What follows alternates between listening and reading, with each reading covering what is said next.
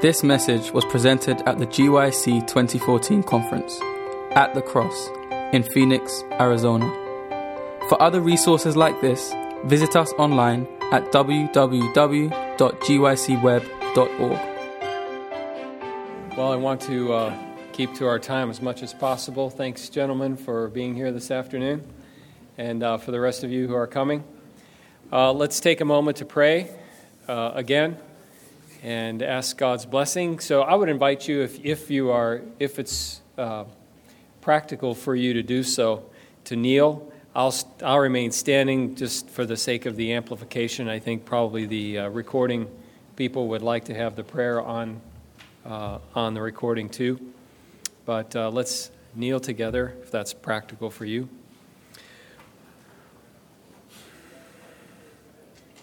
Father in heaven, we thank you for the privilege we have again of considering yet another uh, chapter in the book of Colossians. Lord, as we explore chapter 2, momentous issues are present here. We ask that your Holy Spirit will be giving us the wisdom that we need to rightly consider these things and to take the appropriate action. In Jesus' name we pray. Amen.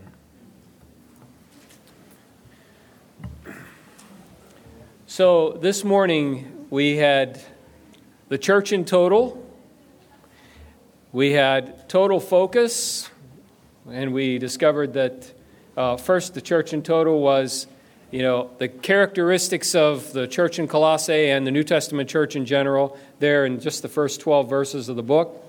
And then the total focus of the church was Christ's person and work. We saw that in chapter 1, verses 13 to 23. And then uh, total purpose was revealed in 24 through 28 of Colossians chapter 1. And now we venture into chapter 2 and deal with total protection. And I say this because uh, there are many people today who are doing spiritual extreme sports. Uh, this is actually uh, this is not a Matthias. This is not a picture of when we went to iFly San Francisco. Matthias and I had an opportunity to go to iFly and do some indoor skydiving with a physics field trip from Weimar Institute, and we learned all about Reynolds numbers and uh, terminal velocity and all those great aerodynamic things. And we had a little bit of fun uh, with the uh, indoor skydiving as well. It's considered an, extre- an extreme sport. Uh, it's the only extreme sport that I'm involved in at my age of 50. Uh, it's only one I intend to be involved in anyway. But I believe that many people in this generation are doing spiritual extreme sports. And what I mean by that is, of course, sports is a game. There are many people who are playing extremely dangerous games with their spirituality. And of course, this was true for Paul's generation as well. And one thing we can't afford in our generation is to be in spiritual free fall. That is not a good option. And so Paul opens up Colossians chapter 2 verse 1 by saying these words. He says, "For I would that ye knew what great conflict I have for you and for them at what's the next word? Laodicea." Now, we mentioned this at the outset this morning, but twice in the book of Colossians, there is a reference to Laodicea. It's here in chapter 2, it's also in chapter 4. So, in two chapters of this letter, Paul references Laodicea. Well, how does the book of Revelation characterize the last generation church? What is the designation that is given to the last generation church? You know, you have all the seven churches. Which one's the last one? Anyone know? Yeah, lukewarm, but what's the city that it's identified with? Laodicea, right? So Paul says here, I, I would that you know what great conflict I have for you and those who are at Laodicea. So when we see references to Laodicea in the New Testament, it's probably a good thing that we kind of wake up and say, oh, this might be important for me, since we're part of the Laodicean church. And Paul said he had a conflict for them, he had a struggle for them. Why? Because whenever the gospel is preached, Satan does not allow that gospel to come to people unhindered. He always tries to introduce counterfeits, confusion. He attacks it, tries to destroy its validity. And Paul speaks, I think, here even of us when he says, and for as many as have not seen my face in the flesh. Does that include you and does that include me? Yeah, it does. So, whatever we read here, whatever the warnings are, whatever the protective elements are in the book of Colossians, these things are written for us, friends. Let's not forget this. This is not just a historical study. If this was simply a historical study about a city that existed in ancient Turkey, we could all just go to sleep this afternoon and forget about it, right? No, the reason we're here is because we believe that this is relevant to our generation. All right, so Paul's er, burden for the church in Colossae and Laodicea was that their hearts might be comforted being knit together in love, and unto all riches of the full assurance of understanding, to the acknowledgement of the mystery of God and of the, of the Father and of Christ. We would probably translate that even of the Father and of Christ, in whom are hid all the treasures of wisdom and knowledge. So, if you wanted to, uh, how many of you ever traveled overseas? Raise your hand high. Okay, great, fantastic. Hopefully, for mission purposes. If you're going to a country uh, where you know there is malaria present, what is it a good idea to do? What did you say, Sarah? I mean, I saw your lips move, but you can shout it out. Go ahead. Yeah, take the antimalarial drugs. And you have to start when? A couple weeks before you leave, right?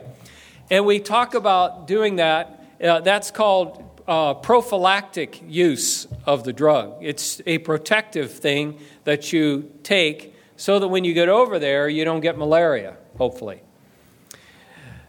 Uh, Paul is giving us here a spiritual prophylactic drug that we can take uh, that will protect us from the things that he's going to mention later on in this chapter. So, our hearts are to be comforted, being knit together in love. And he says, uh, his burden is that we, uh, all the riches of the full assurance of understanding would be ours. Now, I want you to think about how extensive this is. All the riches of the full assurance of understanding. Paul speaks of the gospel as something that is like worldly wealth, it's riches. And there is a full assurance of understanding that it is our privilege to have. And if we have that, it will protect us against a lot of counterfeit junk that's out there. What's, what, what's one reason why people are led astray? is because they're not grounded in the truth. If you realize what it is that Jesus has done for us, if you understand what his purposes are for your life, for my life, and for this church, if you understand why this church exists today, its prophetic mission and calling, the message that has driven it, made it what it is. If you understand all that, you understand what Jesus is doing now in the most holy place of the heavenly sanctuary, why he's there, and what will finish this work, you're not going to be moved if a wind blows your direction. Paul desires that for his hearers, that they would have the full assurance of understanding of the riches. And to the acknowledgement of the mystery of God and even of the Father and of Christ, in whom are hid all the treasures of wisdom and knowledge.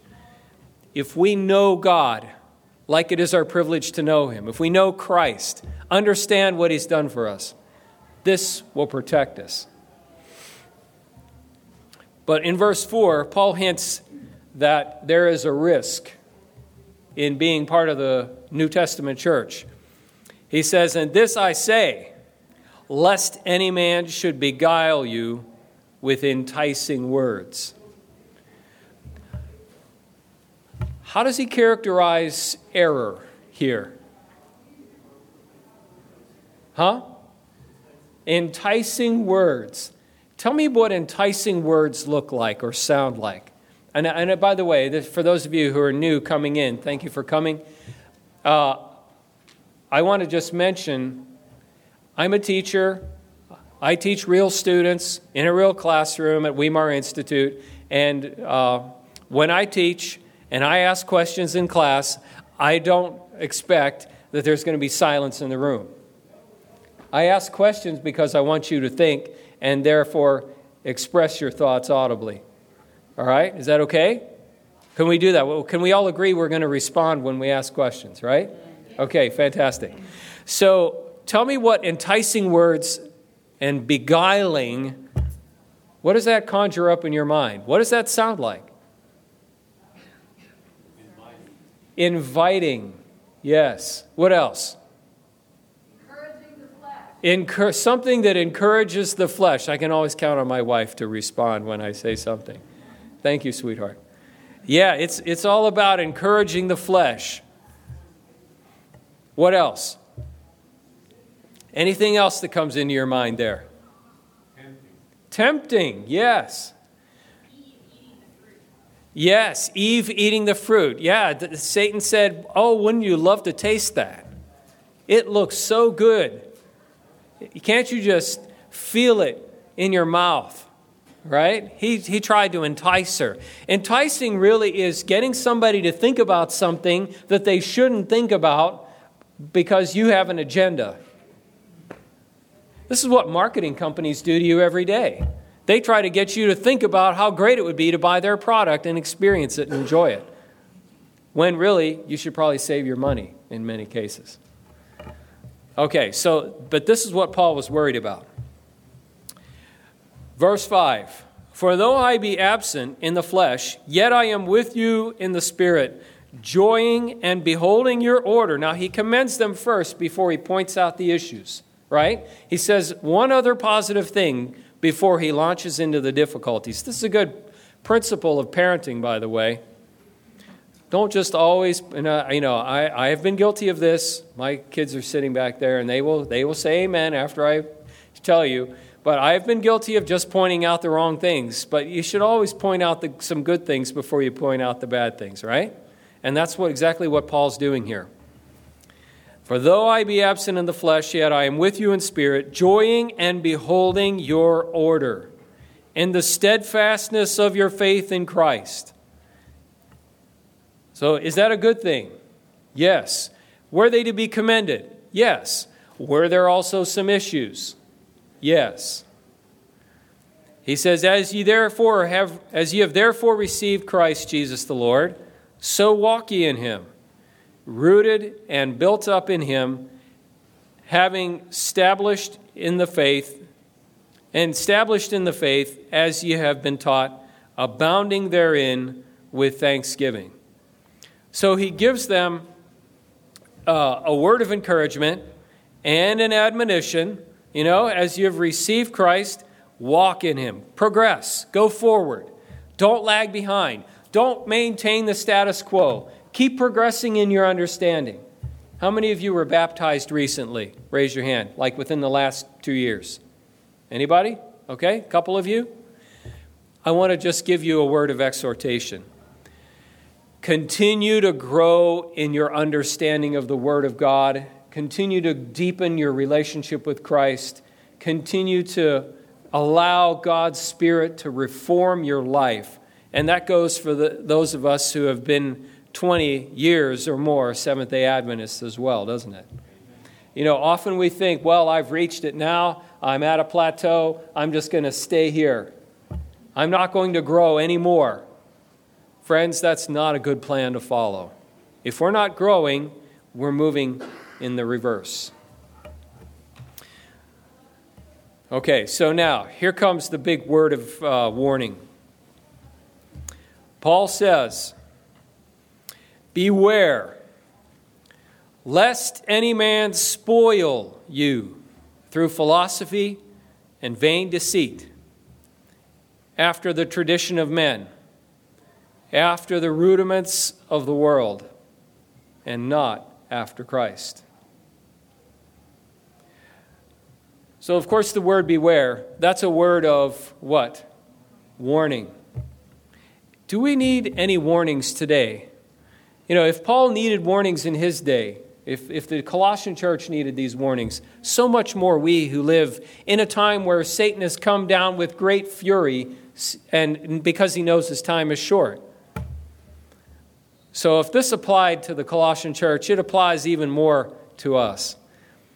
So he says, Beware lest any man spoil you.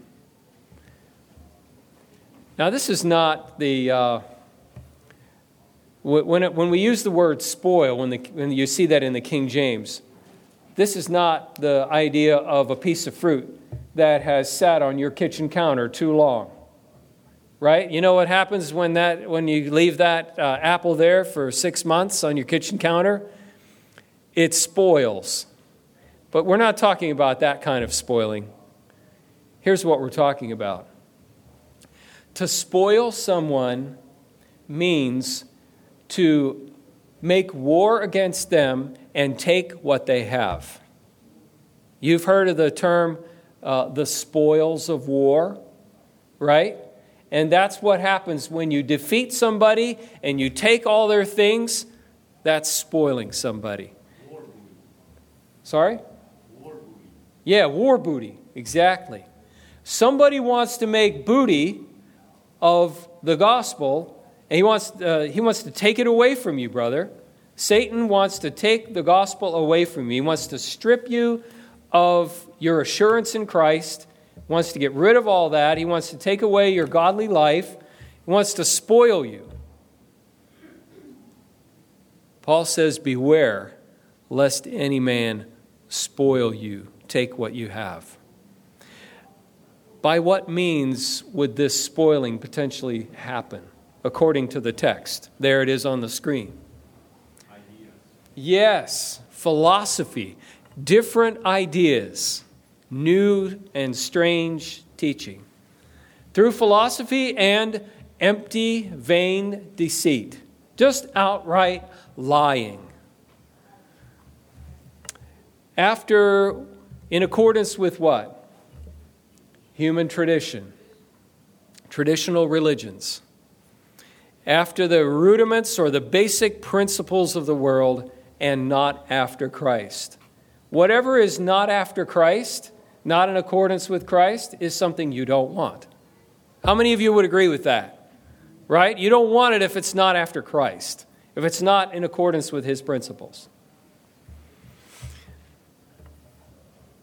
So there's this risk and Paul's very clear about what it is. And we'll, in, the, in a few minutes, uh, be more plain about applying this text to our own situation. But right now, uh, in verse 9, Paul has some very simple answers to these questions. He reminds his hearers that in him, that is in Christ, dwelleth all the fullness of the Godhead in bodily form. I mean, why would you give up a personal identification with God? Let me ask you this. If some famous person were to Facebook you and say, hey, I would like to be, you know, I would like to have a, form a relationship. I would like to you, I, I, I'd like to, you know, help you out. I'd like to talk, you know, give you some guidance in life. And, and uh, you're free to call me anytime you want to and talk over issues that might be, uh, you know, bothering you or decisions that you need to make. If some person you really, really respected, some person you really respected came to you and or Facebooked you and said, "I'd really like to uh, get to know you better." And you were carrying on that, that relationship, and this person was a benefit and a blessing to you. Would you want to just throw that away? Huh? No. Why would you do that? That would be silly. You know, if it's somebody who is trustworthy, really respected, and they said, you know, hey, I'm here for you. I'm here for you, brother. Sister, I'm here for you. So, why would we ever want to turn from the one in whom dwelt all the fullness of the Godhead bodily? And of course, you understand what this idea of bodily is, right? That means he understands the struggles that you have because he had a, the same body that you have. So you have the God, God who became man, and he says, I want to get to know you. I'm on your side. Call me anytime. Let's talk. Paul reminds his hearers look, here's the, here's the guy that, that is on your side. And he says, and you are complete in him.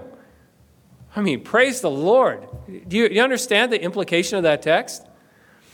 In Christ, we have complete, perfect righteousness. We can stand before God in Christ, perfect, complete. You are complete in Him, which is the head of all principality and power. You know, we talked about principalities and powers this morning, that Jesus was the one who created all the principalities and powers. Now we see that Jesus is the head of all principality and power. So, all angelic beings, be they good angels or be they evil angels, Jesus is the head over all of that. Do you need to fear anything from them? The, the evil angels. Do you need to fear if Jesus is on your side? No. Unless you were silly enough to step away from him.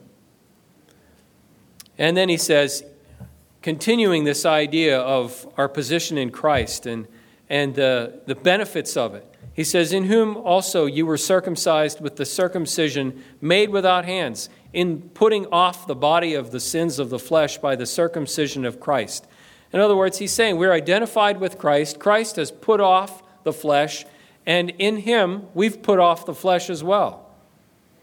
Buried with him in baptism wherein also ye were risen with him through the faith of the operation of God who hath raised him from the dead. On and on he goes, identifying the believer's Christian experience with the experience that Jesus had while he was here on this earth. Everything we experience is based on what he did. And so Paul is saying, are you, you don't want to give this up, do you? You don't want to give up this identification with Christ, the one who identified with us, by coming in bodily form. He says, And you, being dead in your sins and the uncircumcision of your flesh, hath he done what? What does it say? Quickened. What is that word? That's an old fashioned word. Yeah, he made alive. You know, you've got all of us by nature are like rotting corpses, spiritually speaking. And yet Jesus came through his Holy Spirit and made us alive. Made us alive together with him, having forgiven you all trespasses. Somebody ought to say amen. You, you want to walk away from the one who made you alive? You want to walk away from the one who has forgiven you all trespasses? Surely not, right? Notice that the antidote for heresy is to present the truth.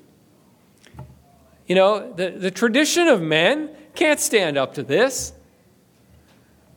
blotting out the handwriting of ordinances that was against us, which was contrary to us, and took it out of the way, nailing it to his cross. And having spoiled the principalities and powers, remember those? The evil angels? He spoiled them. They want to spoil you. But Jesus has already spoiled them by taking you away from them. Don't let yourself be taken back That's the message. Having spoiled principalities and powers, he made a show of them openly, triumphing over them in it, meaning the cross. So the cross of Christ has already settled the issue. Christ has bought and paid for us, He's made us alive. Paul says, Let no man therefore judge you in meat or in drink, or in respect of an holy day, or of the new moon, or the Sabbath days, which are a shadow of things to come, but the body or the substance is of Christ. I'm going to read the rest of this uh, chapter, and then I'll come back and sort of summarize what this tradition of men, philosophy, vain deceit looked like for the Colossians, and then we'll make applications to what it looks like now.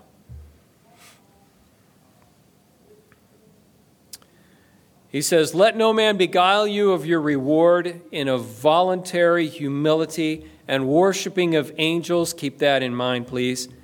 Don't let that phrase slip out of your mind because we're going to go away from this slide, but I want you to remember that worshiping of angels. Intruding into those things which he has not seen, keep that one in mind too. Vainly puffed up by his fleshly mind, and not beholding the head from which all the body by joints and bands having nourishment ministered and knit together, increaseth with the increase of God. So he says then, Wherefore, if ye be dead with Christ from the rudiments of the world, why, as though living in, your, in the world, are ye subject to ordinances? Touch not, taste not, handle not, which all are to perish with the using, after the commandments and doctrines of men which things have indeed a show of wisdom in will worship, humility, and neglecting of the body, not in any honor to the satisfying of the flesh. So you say, All right, look, can you break that down for me? What does all that mean? Here's what was happening in, Colossae there were elements that were um, being brought in from several sources. One is from the sacrificial ritual of the Old Testament. You saw that reference there in Paul's statement let no man judge you in meat and drink and festivals and new moons and Sabbath days. Those are all part of the Old Testament ritual system. Uh, by the way, the weekly Sabbath is not implied there. Some people try to force it in there, but it really is not part of the context. The context is all the ritual service that was being carried on in the Old Testament time that was fulfilled in Christ. Some people were want to, wanting to carry that on, and they were mixing, and here's the key they were mixing in with that asceticism. How many of you know what asceticism is? Okay, one person out of the whole group.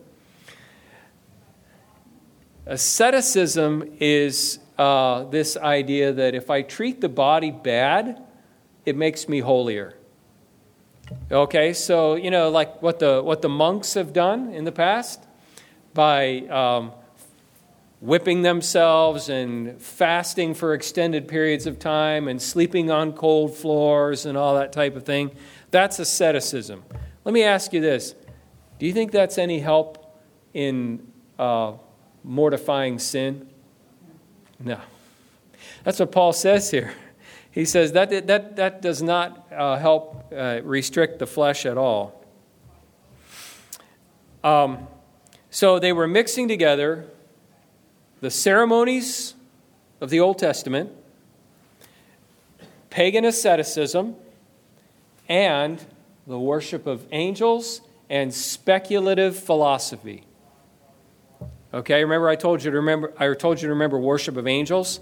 What do we call that today?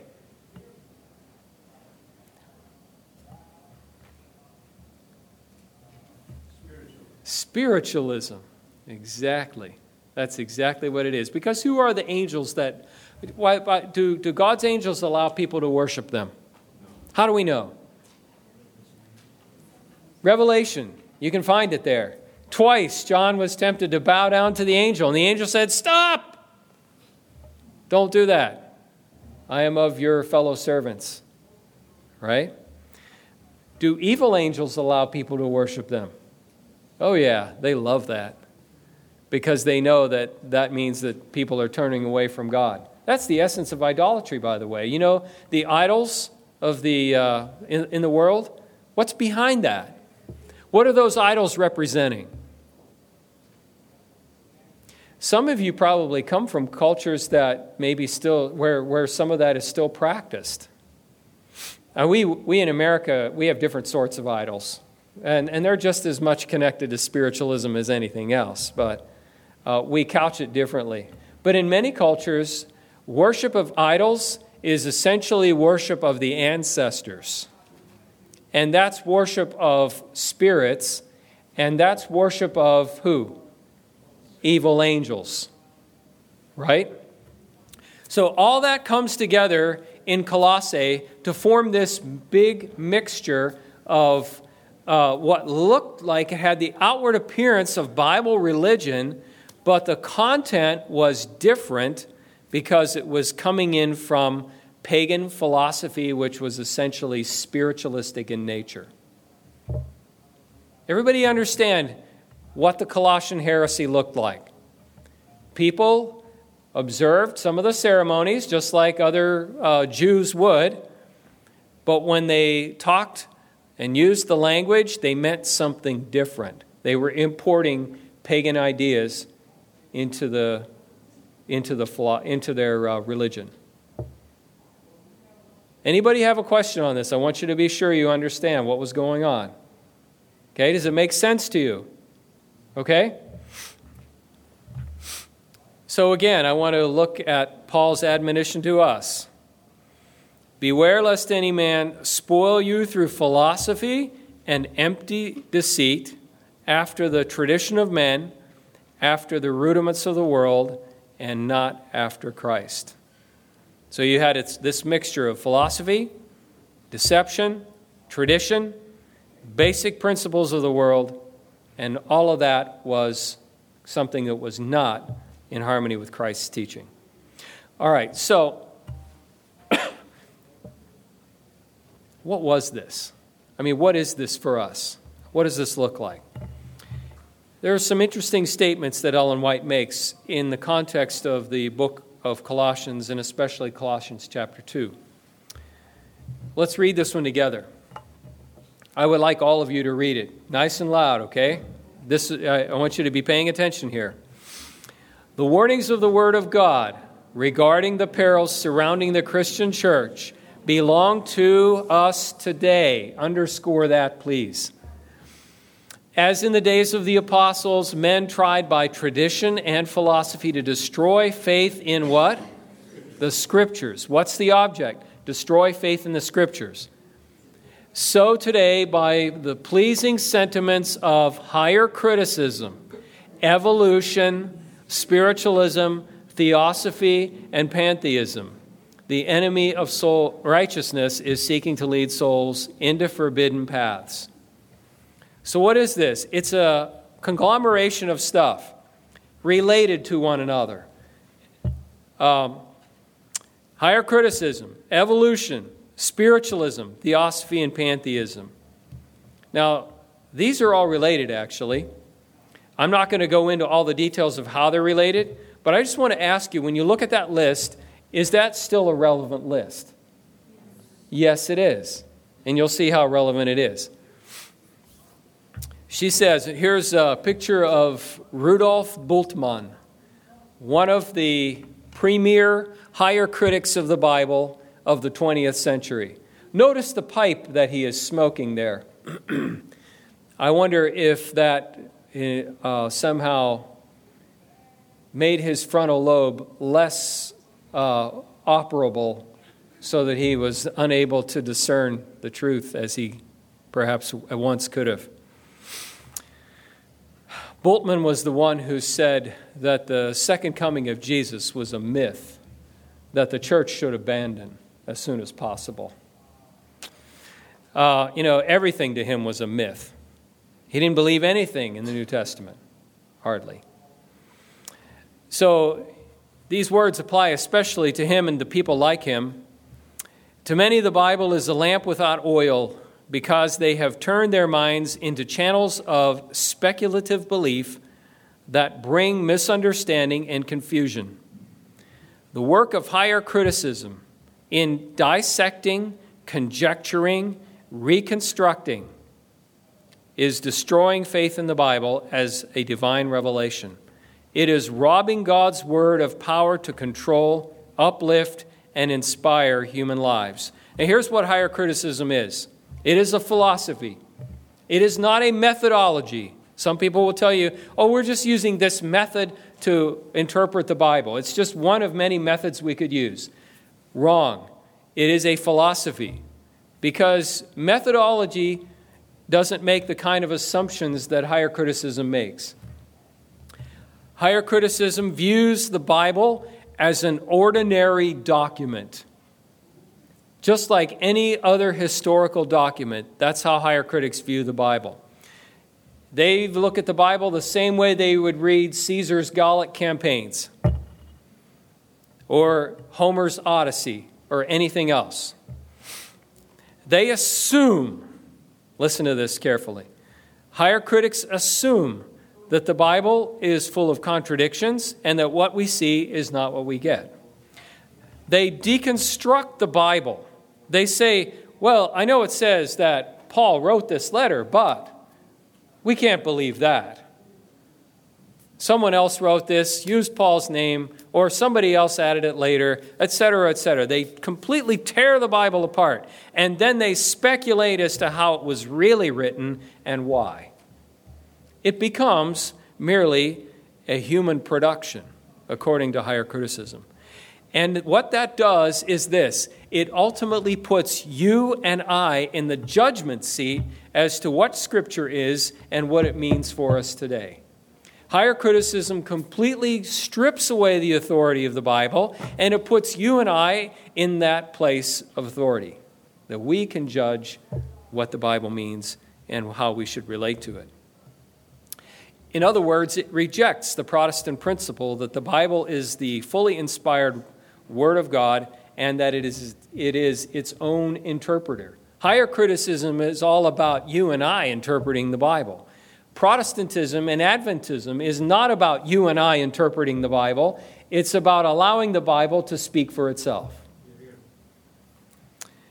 Now, lately, we have been hearing a lot uh, about different interpretive uh, approaches to the Bible in the controversy over women's ordination. And I'm not going to weigh in full on into that controversy, of course, in, in this uh, seminar. That's not the purpose of what we're talking about today. But there have been some interesting hermeneutics. Uh, how many of you know what hermeneutics is? Hermeneutics is simply the principles you use to interpret Scripture. So there have been some interesting methods of interpretation proposed uh, in this whole debate over women's ordination. One of them that we've been hearing a lot about is trajectory hermeneutics, or we call it redemptive movement hermeneutics. In that system, the norm is no longer what the Bible teaches, but an ultimate ethic toward which the Bible was heading. You, are you catching this? In other words, it's human speculation becoming the norm about what or is what is or is not authoritative in the Bible. We see, you know, while it says this in the Old Testament, but then it says this in the New Testament, and ultimately I think the Bible is headed towards this ultimate goal. So we don't have to make the New Testament uh, statements authoritative. Instead, what's really authoritative is where the Bible is headed. Now, how do you figure that out? Hmm? Who decides where the Bible is headed? Do you? Do I? Does some group of scholars decide that? You know, you can take that uh, type of meth- that method of interpretation some interesting directions. I'll show you one of them right now. Here's what Wayne Grudem, a uh, Protestant scholar, not an Adventist, but he writes a lot of good things. Here's what Wayne Grudem said uh, regarding the redemptive movement hermeneutic. He said, On this basis, a Roman Catholic could argue that more reliable than any speculation on where the New Testament teaching was leading are the historical facts of where the New Testament teaching did lead, uh, in their view. So the redemptive movement hermeneutic would give us the following picture, which actually was fulfilled in church history. First, you could say, well, Jesus' teachings mention no local church officers or church governing structure. Right? Everybody agree with that? Did Jesus talk about elders and deacons? No, he didn't. Number two, Paul's writings show increased authority given to elders and deacons. Everybody agree with that? Sure. So here's where Roman Catholics could say the ultimate ethic lies. Uh, the final ultimate ethic to which the redemptive spirit of Scripture was leading, according to them, might be worldwide authority given to the Pope, cardinals, and bishops. Now, how many of you think that that's a good method to, to use to interpret the Bible? Huh? You think we should do that? I mean, do you see that you can prove anything you want using this type of hermeneutics? This type of these, these sorts of principles of interpretation. This is an example of higher criticism, where the Bible no longer becomes the standard by which we judge not only our own lives, but in fact, we don't judge our own lives. The Bible is no longer the standard that judges us. We decide what the standard will be based on our own scholarship and speculation. Friends, how long do you think the Sabbath would hold up as a doctrine, a teaching of the Seventh day Adventist Church using this kind of a hermeneutic? I mean, you could easily say, well, according to the redemptive movement hermeneutic, you know, really Sunday is the day, right? The ultimate authority then becomes where I think the Bible is pointing, not what it actually says. No wonder our General Conference president, Elder Wilson, said, One of the most sinister attacks against the Bible is from those who believe in the historical, critical, or higher critical method of explaining the Bible. This unbiblical approach of higher criticism is a deadly enemy of our theology and mission. He said that in his inaugural address in 2010. I agree. I've seen the fruits of it. I've studied some of it, read some scholars that believed it. You aren't left with anything that you can hold on to.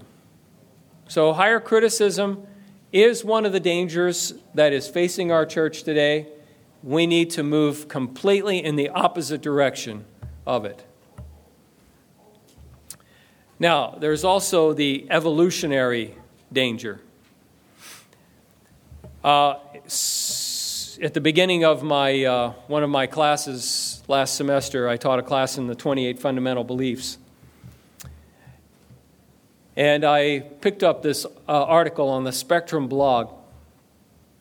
Uh, an, an, anonymous Seventh day Adventist biology professor at one of our institutions uh, wrote this whole piece dealing with uh, his reflections on creation and theistic evolution and so on and so forth. So here's one of the questions he asked in this uh, whole piece. You know, this is where theistic evolution, you know, this is where long ages, if you accept that, you know, long ages fit into the Bible, this is where you ultimately are led to. He says, if death did not originate with original sin, and that's where you are if you say that you believe in long ages, if, you, if long ages are how things really happen, then what sense does it make to talk about a fall? Right? Have you thought about that? How many of you have reflected on these questions before? Okay? A number of you have, some of you haven't. If you talk about long ages and you don't see the first few chapters of Genesis as laying down history, this is how it happened. If you say, well, I think it happened over billions of years, then what sense does it make to talk about the tree of knowledge? What sense does it make to talk about the fall? Plus, we're told in Scripture that the wages of sin is what? Death. Where did death come from then? If you believe in long ages, it came long before there were any human beings. Right?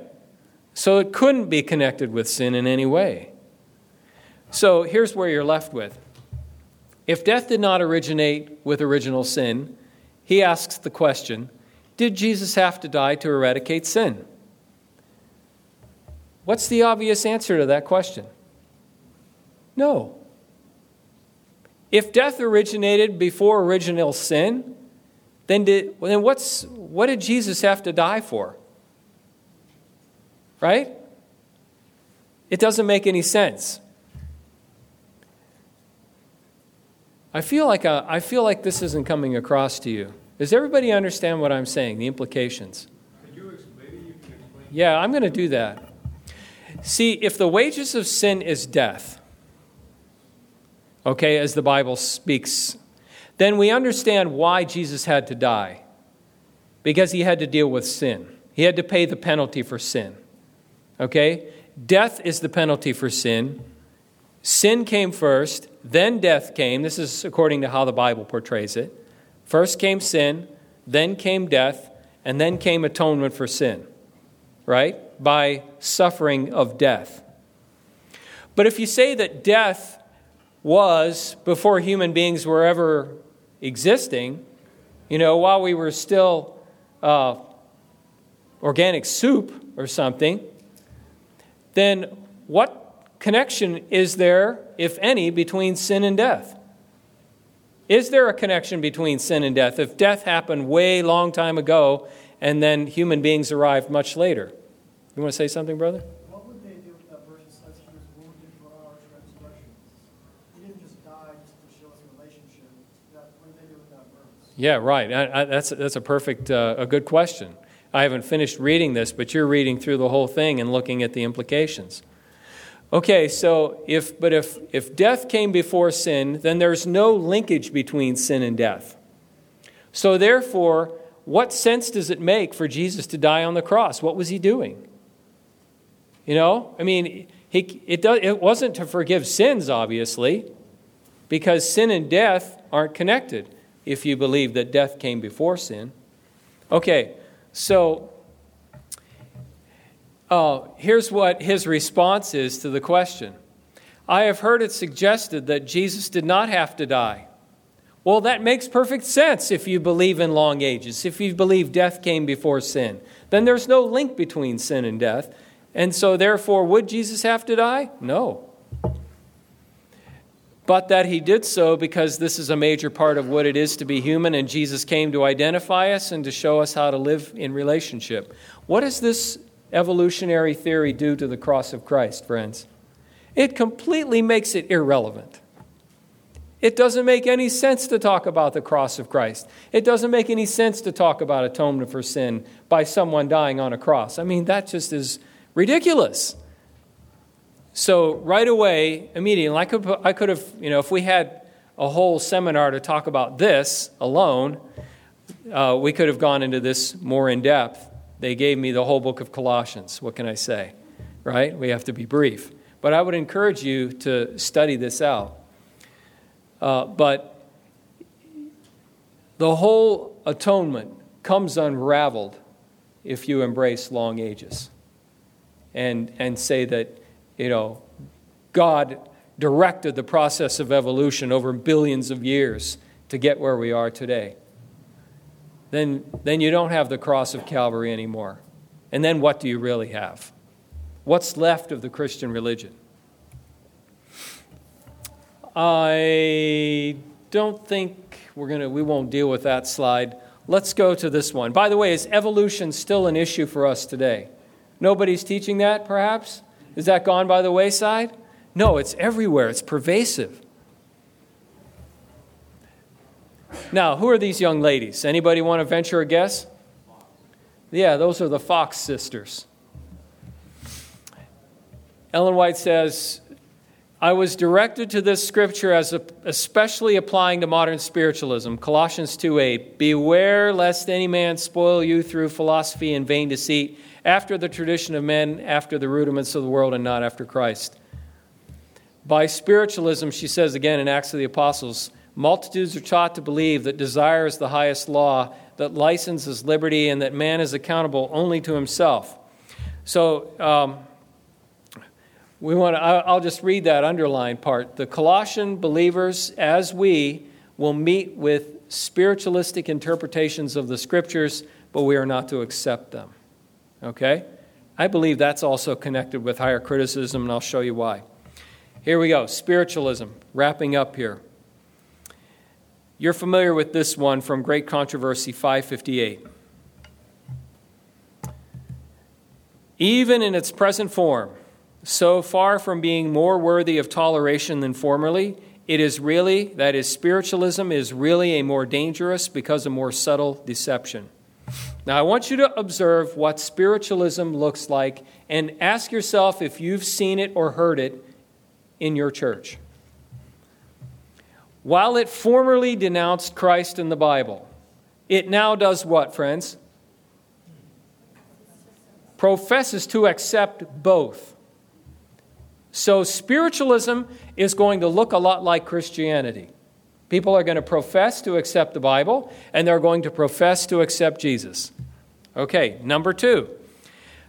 I put these numbers in here, by the way, she didn't, but I wanted to make it more uh, readable for us.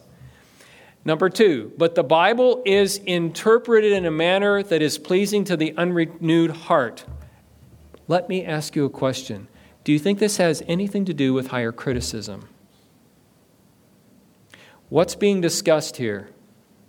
How you interpret the Bible, principles of interpretation, hermeneutics. Don't miss this point. The hermeneutics we use, the principles of interpretation we use on the Bible, can lead us into spiritualism. If we interpret the Bible in this manner that is pleasing to the unrenewed heart, and that's what I believe is happening amongst us. People have things that they want to do. They want to justify this or that. And so they reinterpret Scripture so that they can do it by these new hermeneutical principles that are being brought in. While it's that's going on while its solemn and vital truths are made of no effect. So, authority of the Bible is diminished. The Bible is being interpreted a manner, in a manner that is pleasing to the unrenewed heart. New hermeneutical principles. Number three, love is dwelt upon as the chief attribute of God. Have we heard any of that? Right? I mean, is that a good thing? Is that true? Is love the chief attribute of God? Yes, it is. So there's a measure of truth there. However, it is degraded in spiritualism to a weak sentimentalism, making little distinction between good and evil. God's justice, his denunciations of sin, the requirements of his holy law are all kept out of sight. The people are taught to regard the Decalogue as a dead letter. Now you say, but that's not happening in Seventh day Adventist churches, is it? Is it? I've heard it. And what, I mean, how could we, how are we not regarding the Decalogue as a dead letter when we justify all sorts of violations of the seventh commandment in the name of being loving and kind and accepting? You know what I'm talking about? I'm talking about alternative lifestyles, marriages that are inappropriate. You know what I'm getting at? It's a violation of the seventh commandment, isn't it? I mean, are we not teaching that the Decalogue is a dead letter when we start advocating for gay marriage and all of this? Right? I mean, what would that be if not this?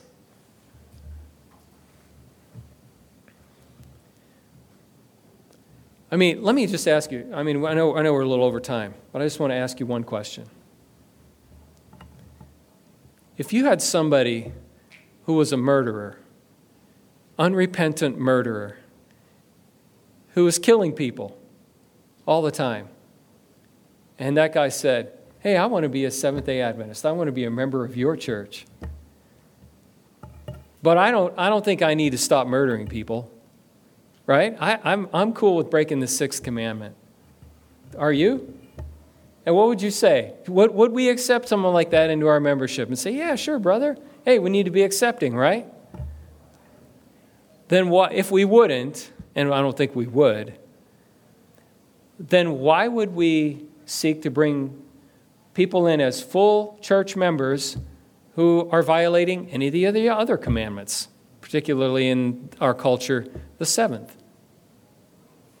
Do you see the inconsistency there?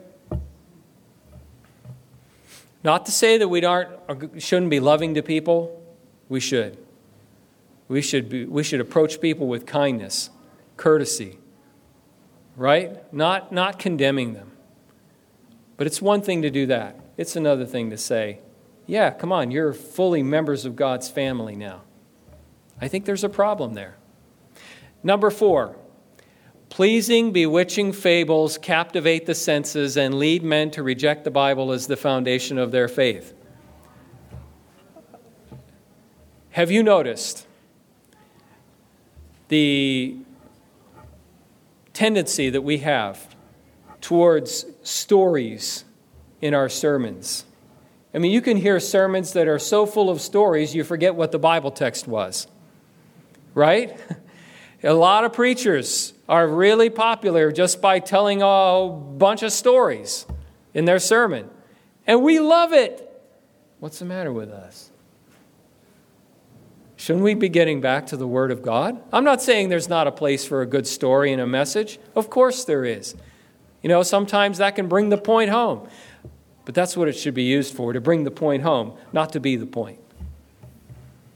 And then number five Christ is as, here's where you end up Christ is as verily denied as before, but Satan has so blinded the eyes of the people that the deception is not discerned. So, all of that is part of God's, uh, sorry, part of Satan's plan to introduce spiritualism into our church in a new form. If you haven't bumped into it yet, you will. Here's what a, uh, an old friend of mine, who is now a former Adventist pastor, said. He said, I want to be for something good, but I don't want boundaries. And religion just feels like a very bounded thing. This is really the essence of spiritualism, by the way. Can you see that image on the screen? What do you see there? A fence. It's a coyote fence. This is from this is a picture of New Mexico. You know, people pay a lot of money for properties that are fenced that have boundaries. You know why? Because they keep out a lot of bad stuff. So, here's the takeaways. Friends, the devil does not wait outside the door of the church. He will come right in. An elder of mine once said, Yeah, the devil can't come in the church because, you know, at the name of Jesus, he flees. I'm like, Brother, you need to recognize uh, that your understanding of things is not complete.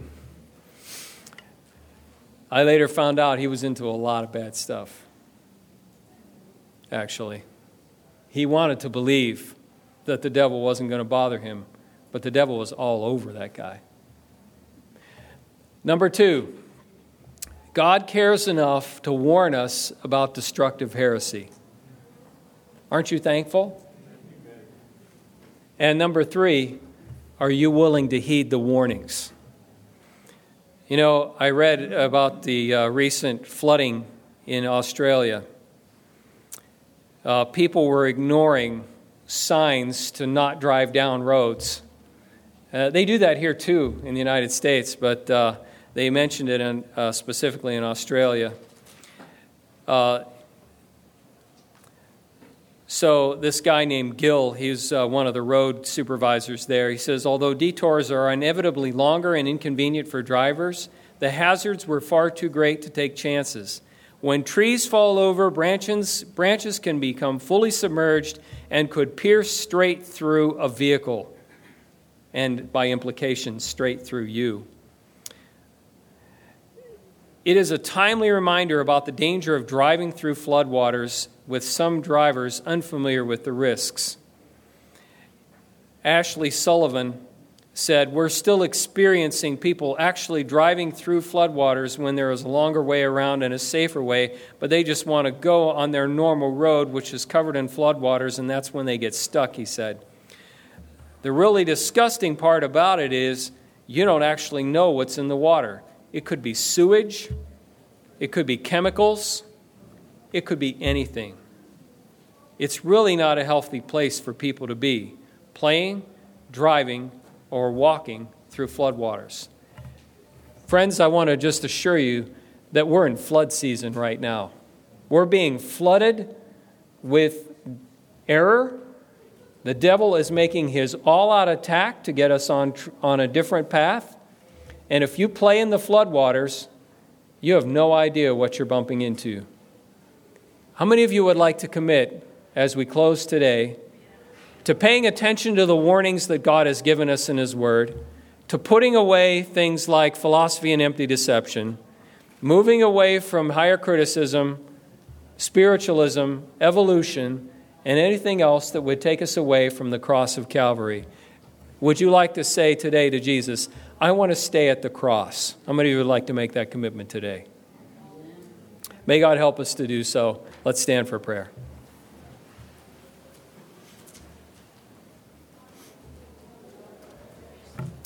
Father in heaven, I pray that your Spirit would continue to bless and encourage us as we work our way through the remainder of Colossians tomorrow and Sabbath. Lord, there is so much encouragement left. Help us to give heed to the warnings presented here, especially as they apply to our own church and generation. We ask this in Jesus' name. Amen. This message was recorded at the GYC 2014 conference at the Cross in Phoenix, Arizona. GYC, a supporting ministry of the Seventh day Adventist Church, seeks to inspire young people to be Bible based, Christ centered, and soul winning Christians. To download or purchase other resources like this, visit us online at www.gycweb.org.